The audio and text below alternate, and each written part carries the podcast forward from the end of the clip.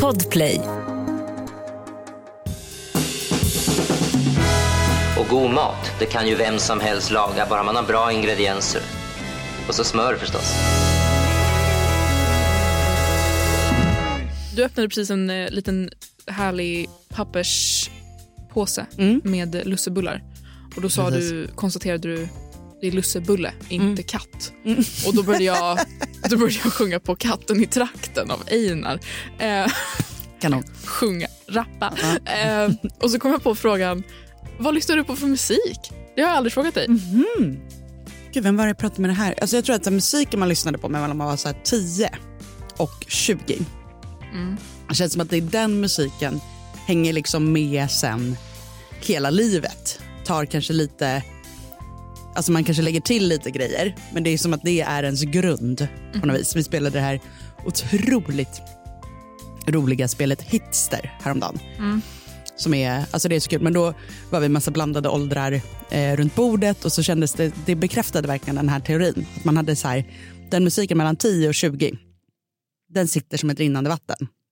Allt som är innan och efter är lite luddigt. Liksom. Hur som helst så lyssnade inte jag då på min musik, alltså det som var stort då, utan så mina eh, artister eller man ska säga, som jag lyssnade på, som jag fortfarande lyssnar på, är Leonard Cohen, Tracy Chapman och Olle Ljungström. Ah. Och det är så här, om jag bara har dem så är jag ganska nöjd. Men förlåt, Leonard Cohen är ju allt.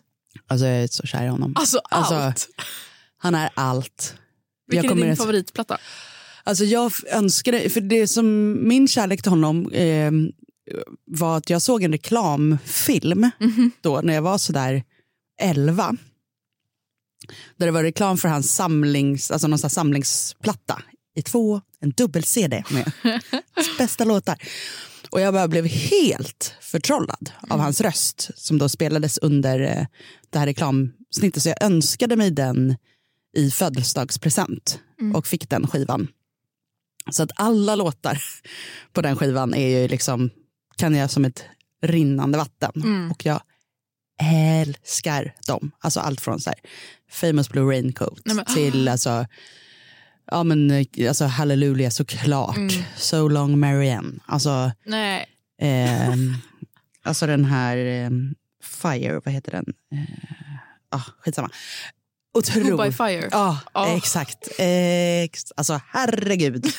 Och hans röst är ju liksom det finaste som finns. Jag blir så glad av det här. Alltså, Jag såg honom live på Sofiros, i Sofiero slottspark är det sant? 2008. Mm.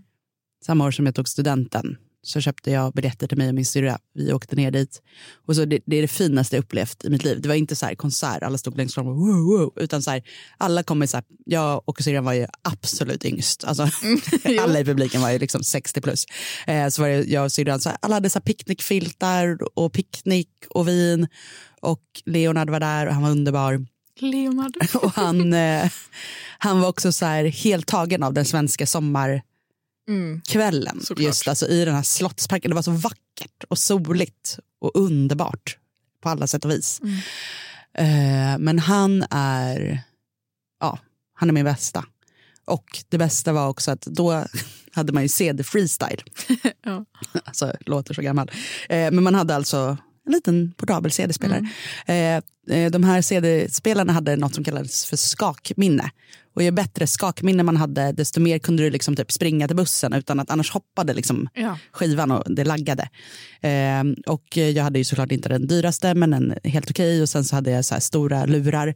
Men det var något fel på mitt skakminne hur som helst eh, i den här CD freestylen. Så att jag åkte till Teknikmagasinet då i Nacka forum eh, och gick in och skulle klaga på det här och han i kassan då, så här, jag 12-åriga Jessica står där och jag bara okej om jag ska lyssna så börjar han lyssna och bara eh, är det här din skiva typ?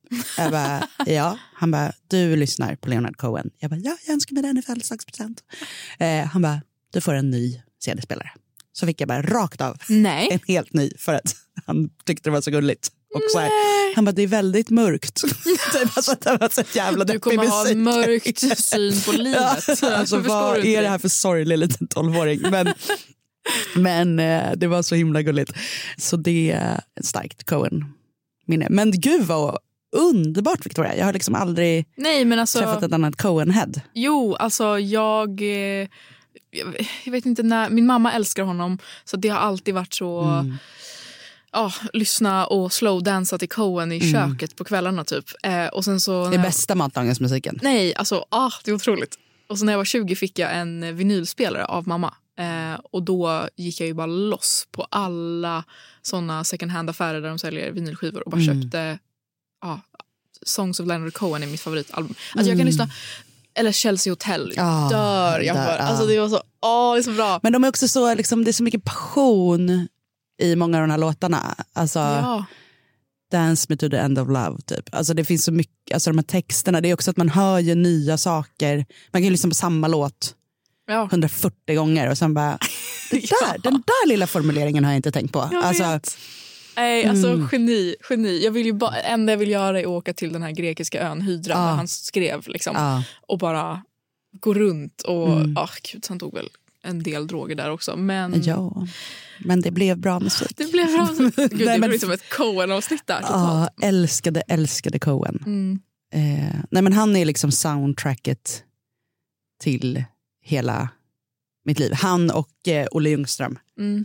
är liksom, de är väldigt olika eh, på många sätt och väldigt lika på många sätt. Ja. liksom, alltså, texterna där är ju samma sak, att man så här, bara kan lyssna på samma låt tusen gånger och så betyder den olika saker varje gång. Gud vad mysigt. Ska vi prata om mat idag eller? Okej Victoria, jag fick en eh, fråga Ja.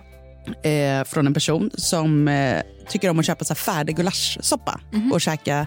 De är tydligen i fjällen så här på så här års. Japp. Och tycker den är toppen men skulle vilja liksom piffa den. Är det någon krydda? Vad kan jag tillsätta för att den ska bli lite roligare? Mm. Och jag håller med om att färdig gulaschsoppa kan faktiskt vara riktigt gott. Mm. Och just soppor och grytor och sånt är ju också sånt som är toppen. Alltså det är ju lätt att förvara Mm. så att säga. Och jag brukar alltid när jag värmer, så här, om jag då få gånger jag köper färdig mat, värm inte i mikron utan att värma på spisen för att kunna smaka av och se om den är liksom perfekt. Eller om man säger, ah, ska jag lite mer chili eller någon liten skvätt soja eller lite extra buljong eller någonting. Mm. Ehm, så det först. Men just gulaschsoppa. Eh, en gång i tiden så jobbade jag på ett julfik ute i skärgården. Och då hade vi gulaschsoppa med en ostkräm Mm. som var otrolig. Och då mosade man bara ihop crème fraîche, västerbottensost, yst, västerbot- västerbottenost och eh, lite muskot. Mm. Så värmde man den här soppan så att den var liksom jätte, jättevarm. Och sen la man i en klick av den här ostkrämen. Krämen. Mhm. Så den liksom smälte lite i soppan. Det var Det lät ju perfekt. otroligt. Ja, för att det är ju en, eh, gulasch är ju liksom inte en gräddig soppa. Nej. Och då är det så himla nice med någon lite så här gräddig eh, grej i. Mm. För att få till den här krämigheten. Det receptet lägger jag på recept direkt på Instagram. Så kan ni göra en sjukt enkel lunch med bara färdig gulasch och en liten härlig ostkräm. Perfekt om man har varit ute i pulkabacken. Jättebra. Jättebra. Till den så rekommenderar vi att lyssna på Songs of Leonard Cohen Ja, alltså i din valfria musikspelare. in och lyssna. Mm. Bli förförd om du liksom inte redan är det. Ja, tillåt dig själv. Öppna hjärtat Öppna hjärtat. till Coen. So long. So long. God mat, det kan ju vem som helst laga, bara man har bra ingredienser. Och så smör förstås. Podplay, en del av Power Media. Ett poddtips från Podplay. I fallen jag aldrig glömmer djupdyker Hasse Aro i arbetet bakom några av Sveriges mest uppseendeväckande brottsutredningar. Går vi in med hemlig telefonavlyssning och, och då upplever vi att vi får en total förändring av hans beteende. Vad är det som händer nu? Vem är det som läcker? Och så säger han att jag är kriminell, jag har varit kriminell i hela mitt liv men att mörda ett barn, där går min gräns. Nya säsongen av Fallen jag aldrig glömmer på Podplay.